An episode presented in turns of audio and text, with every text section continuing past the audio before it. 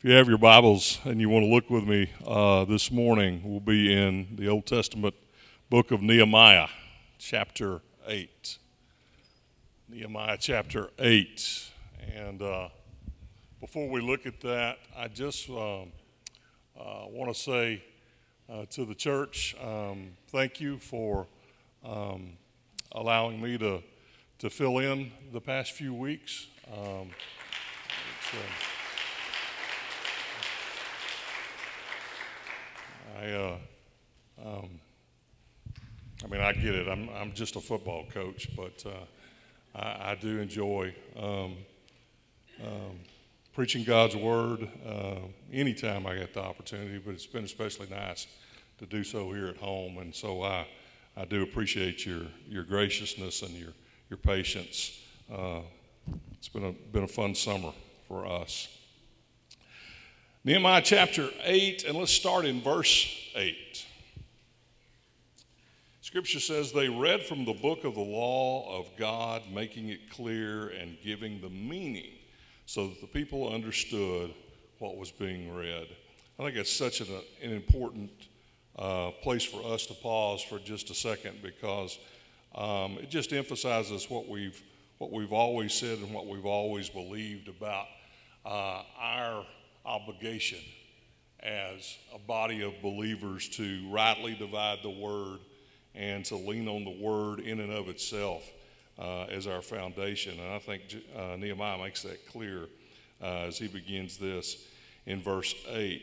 Verse 9 says, Then Nehemiah the governor, Ezra the priest, and the teacher of the law, and the Levites who were instructing the people said to them all, This day is holy to the Lord your God. Do not mourn or weep, for all the people had been weeping as they listened to the words of the law. Nehemiah said, Go and enjoy choice food and sweet drinks, and send some to those who have nothing prepared. This day is holy to our Lord. Do not grieve, for the joy of the Lord is your strength.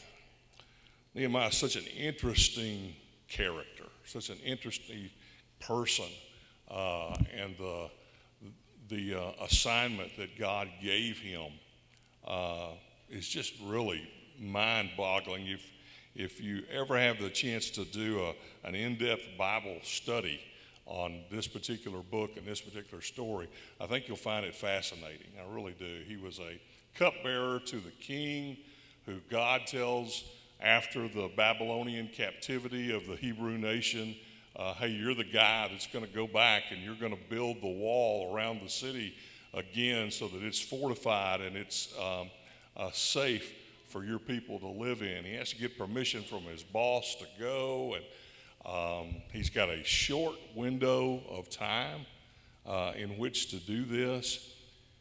And if that weren't enough, he's got all these people all these different families within the 12 tribes of the Jewish culture that he's got to coordinate. And, and, he, and he does, he, he's really smart. You can tell he's got kind of an engineering brain to him just a little bit. And, and he puts people together uh, based on where they'll actually live and where their families will actually live. And, and he makes them responsible for that part of the entire wall, knowing that, hey, you know, our tendency is to take care of that which is our own. And so, you know, you just see a great deal of, of uh, thought uh, in this, this huge task, okay? And keep in mind when this was, okay? Um, there's, there are no power tools. Um, there, there are no um, big machines and trucks and things like that. This is, this is hard manual labor that he's having to get all of these people to coordinate. I, I, think Nehemiah may have been the first guy to ever use the phrase like herding cats, you know, because he just had such a big task in front of him. And the, the verse that we are familiar with there in verse 10, um, I, I think it's not only for our benefit, but I think it's a revelation for Nehemiah himself uh, they're spending time, they're reading the scriptures. Ezra was the chief priest, and um, many of the scriptures frankly, were not real pleasant. Uh, you know, they're talking about the law and all the conditions of the law and all the ramifications of not keeping the law. Um, not, not your warm, touchy feely stuff. And people are mourning and people are, are weeping and, and people are tired. Let's just be honest, people are irritable. All right? And Nehemiah comes to this conclusion that I think has, has resonated from that point forward. And, and it's like the light bulb goes off, and, and, and he says to himself, In all of my planning, in all of my preparation, in all of my coordination, and my, my architecture, and my engineering, and, and all the things that I've done, it comes down to one thing. All those things are good and they all have a place. But the joy of the Lord is where my, I find my strength. All of those things would not matter. But the joy of the Lord is where I find my strength. And I, I want us to look at those, at two of those, those words. I want us to look at, at strength this morning, and I want us to look at joy uh, for just a minute. Uh, you know, strength is a desirable asset. It really, really is. Strength is a good thing. Um, we want to we want to live in a position of strength. Uh, we want to um, act from a position of strength and not a position of weakness. Um, it's it's not advisable at all um, to make big decisions when we're in a position of weakness, when we're fatigued, when we're ill, uh, when we're anxious, when we're angry.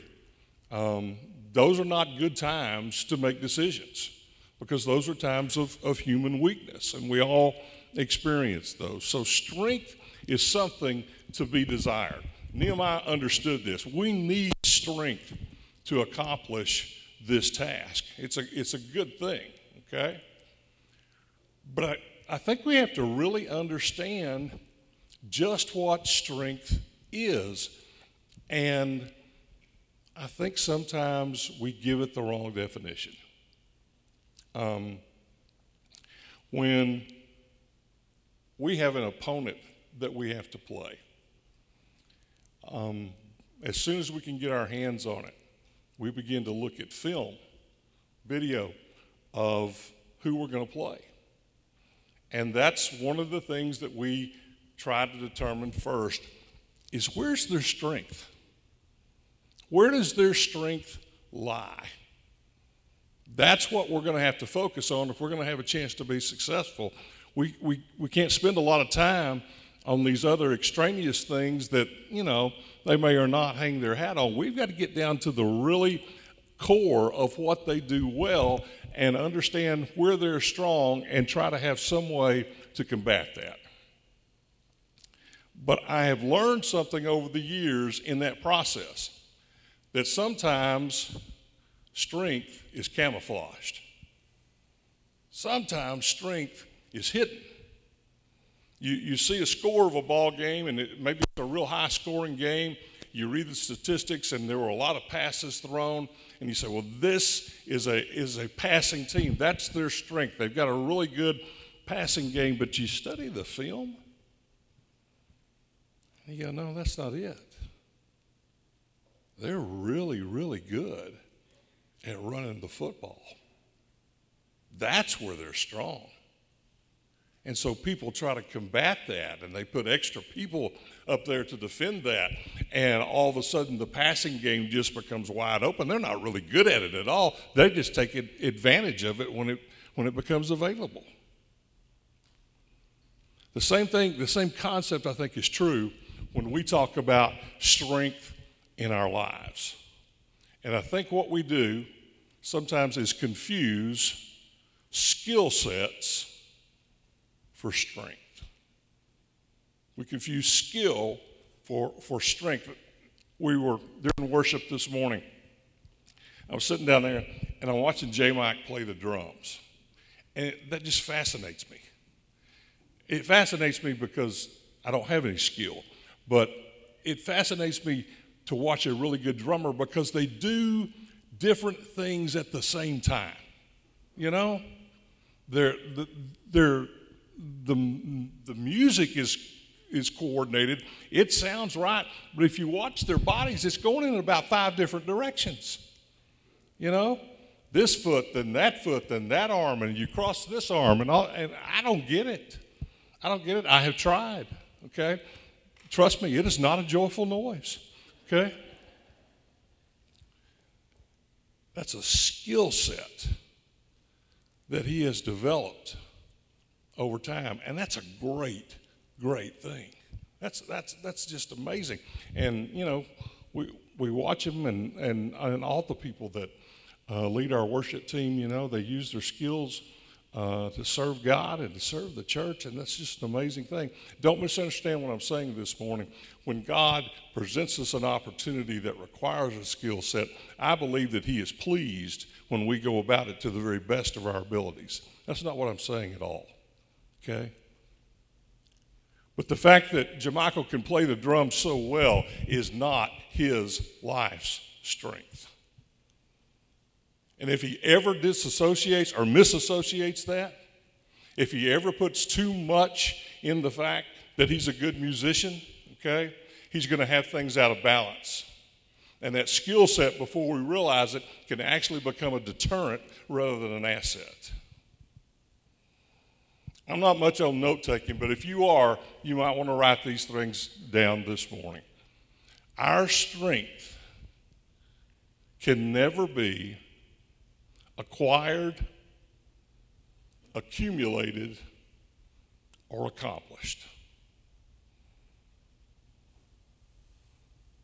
Our strength can never be something that we can acquire, accumulate, or accomplish. And I really think, folks, that this is what Nehemiah came to when he made this statement. He said, I have done so much to make this work.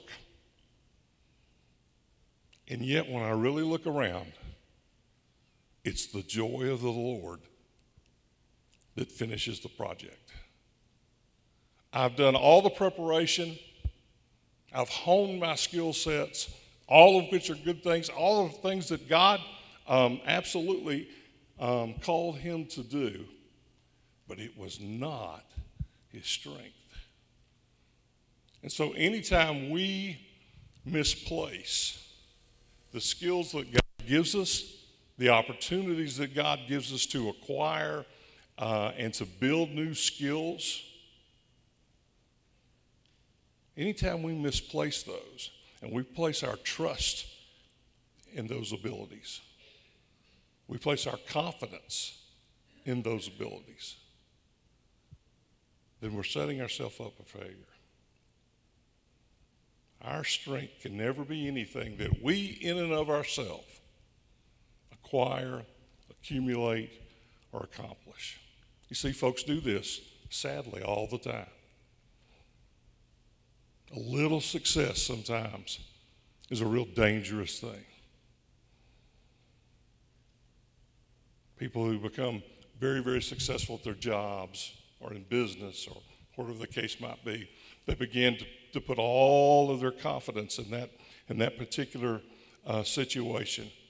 They put their trust, they put their hope in those things which exist in a flawed world. And there is no strength there.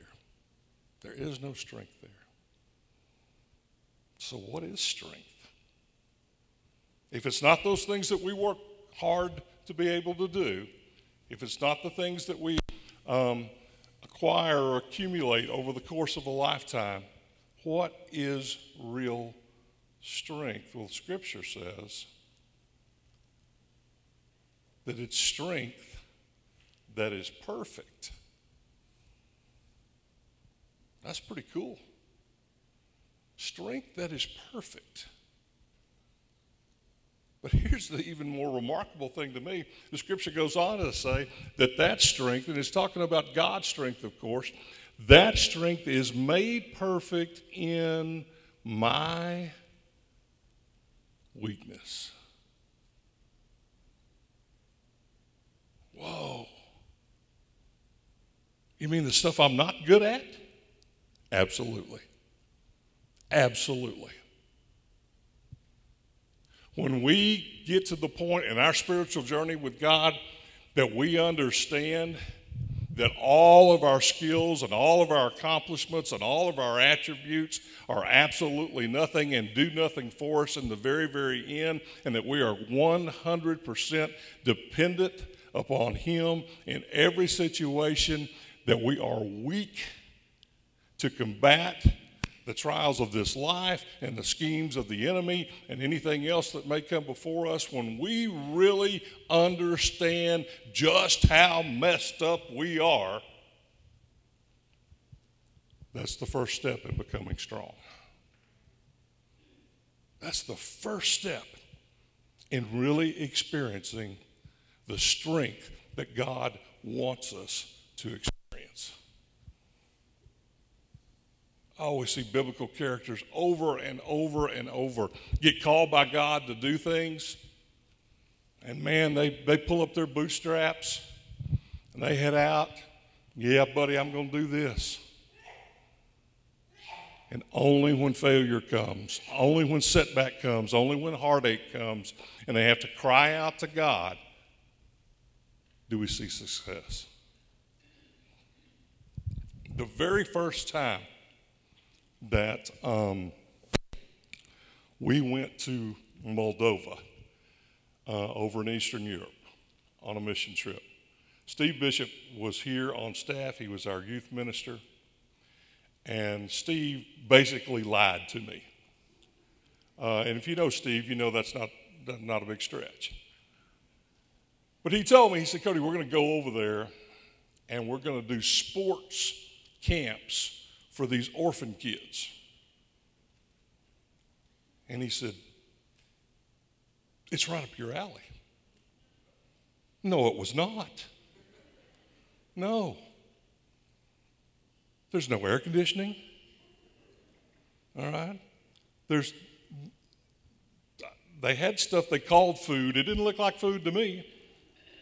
No, nothing there was in my comfort zone. And none of those orphan kids, who didn't speak a word of English, by the way, could care less about North American football. Okay? That was not on their radar. That was not what it was about. And I get there, and I am totally inadequate to do anything. And it's one of the strongest 10 days of my life I ever spent because literally, moment by moment, I had to depend upon God. I was a fish out of water and I didn't know anything from one situation to the next. And I had to just let go. And that's when you experience strength. Strength is not a skill set, it's not something that we acquire. Not something that we accumulate, but it's something that is made perfect when we understand the relationship that we're to have between a holy, sovereign, powerful God and a failed, flawed human being. What about joy? What about joy? That's a word I think we, we, we use a lot and maybe don't completely understand also. Let's, let's talk about what joy is not, okay? What joy is not. Joy is not situational. You, you, you know what, what we mean by that. If something's situational, then that means that it's subject to change, right?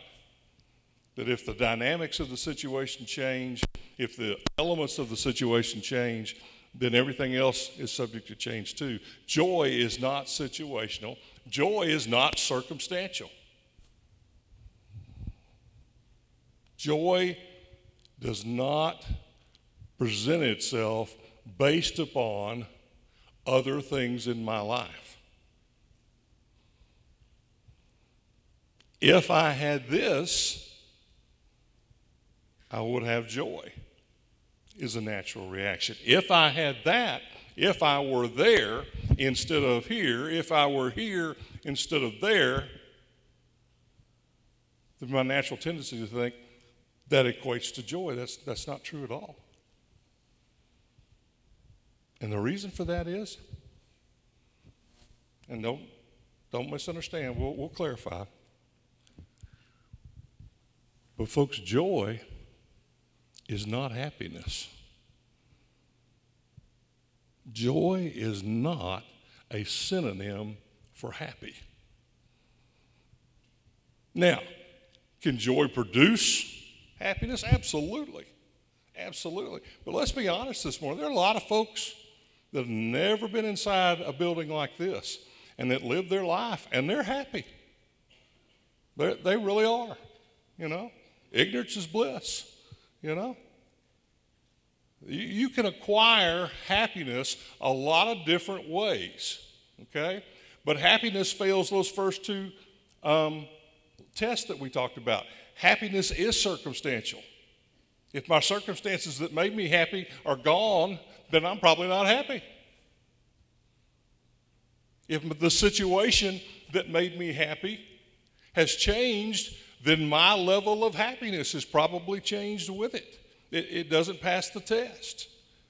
Joy is neither one of those things. Joy is a constant. Joy is a constant, okay? It is not affected by any outside force.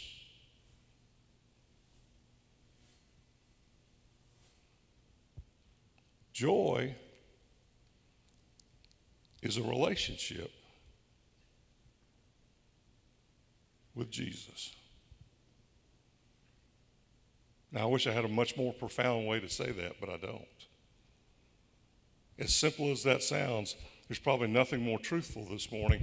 Joy is a relationship with Jesus. And once we enter into that relationship with Jesus, Scripture tells us that we can't be taken out of that relationship with Him. So, just by uh, simple logic, then we can know this morning that when we're in that relationship, we are to be a people of joy. He said, What are you talking about, Cody? Joy is a relationship with Christ, but joy is also a decision on our part. Joy is a decision on our part. We decide what kind of life we're going to live with Christ, one way or the other. And by the way, not making a decision is deciding. We decide, am I going to come to the realization that Nehemiah came to and understand that it's the joy that I have in my relationship with Christ, not my wealth, not my position, not my education, um, not my health. And I, and I get how difficult that is from time to time. But those things are factors of a fallen world that have nothing to do with a holy God and a sacrifice that He made on the cross of Calvary. So I must decide am I going to be a person of joy or I'm not? It's just that simple. And, and God gives us free will and He lets us do that. He lets us do that. And so you, you take, kind of like Nehemiah did, you take all of your theology, you take all of your learning and, and all of your exploration of Scripture and studying different cultures and different people groups and all that kind of stuff, and you come down to one very simple, elementary truth, and that is that there are two types of Christians in the world. Oh, we have a lot of names and a lot of labels. We have Protestants and we have Catholics. We have Baptists and we have Methodists and we have non denominationalists and we have conservatives and we have moderates and we have liberals. That's just stuff we make up. We got two kinds. We got Tiggers and we got Eeyores. Is the truth. We're all saved by, saved by the same God. We all have the same blood shed for us. But our decision puts us in one of those two categories. We're either a Tigger or we're an Eeyore. You don't think I'm pretty deep. Now you know. Tiggers walk around smiling for no reason.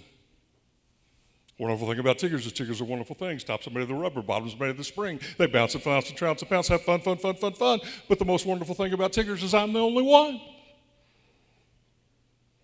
Megan was over here saying the words with me. They're happy being who they were created to be. Eeyores are not. And unfortunately, this morning, our churches often are full of those people, and we wonder why it's so hard to get others to come inside. You've heard them. Maybe you've been one. Maybe I've been one. I'm a Christian. I've been 40 years just waiting on the rapture. Really? Really? Is that the ambassador of Christ that, that Paul calls us to be in Corinthians? Who wants to get in that line? Who wants to jump on that boat? When the world is so desperate for hope, and yet we make the choice not to understand that the joy of the Lord is our strength. One other point, and I'll be through this morning. Joy is a relationship, and joy is a decision. Here's one I didn't understand until I was about 35 years old. And that is that joy is also a command. Joy is a command. 1 Thessalonians chapter 5, the Apostle Paul writes in verse 16, and he says this Be joyful always. Be joyful always. Pray continually. Give thanks in all circumstances, for this is God's perfect will for your life in Christ Jesus. Man, sometimes I just hate what Paul writes. Why didn't you just say, try to be joyful always? Think about being joyful. Consider being that he didn't say any of those things. He leaves us no opportunity to misinterpret this. He says, "Do it." Be joyful always, for this is the will of God in Christ Jesus for your life. This is the plan. This is what he wants. This is what he wants for you as his individual child, and this is what he wants for us as the corporate body of believers that have been called to reach this area of the world. We're not going to do it with an Eeyore mentality. We're not going to do it being stuck and consumed by our own circumstances and our own problems. We're only going to do it when we come to the realization that it is the joy of the Lord that truly is our strength. As our music team comes, let's bow pray together. Father, we're so grateful today that you allow us to be in your house, Father. And God, I just, I just acknowledge right off the bat, Lord, that there are many, many times in my life that I fail the commandment that you had Paul issue to us. I choose to dwell on that which is not good rather than all that which is so right which is, which is you, Lord. And God, I, I am a chief among sinners. God, I pray for your forgiveness and I thank you for your patience. You have to remind me to get my act together. God, I pray as we move forward as a church that we would understand that all the programs in the world and all the buildings that we could build and all the devices that we could come up with, Father, as useful and as helpful as they might be, God, they're going to do absolutely nothing without the Holy Spirit the leader and the guide in all that we do.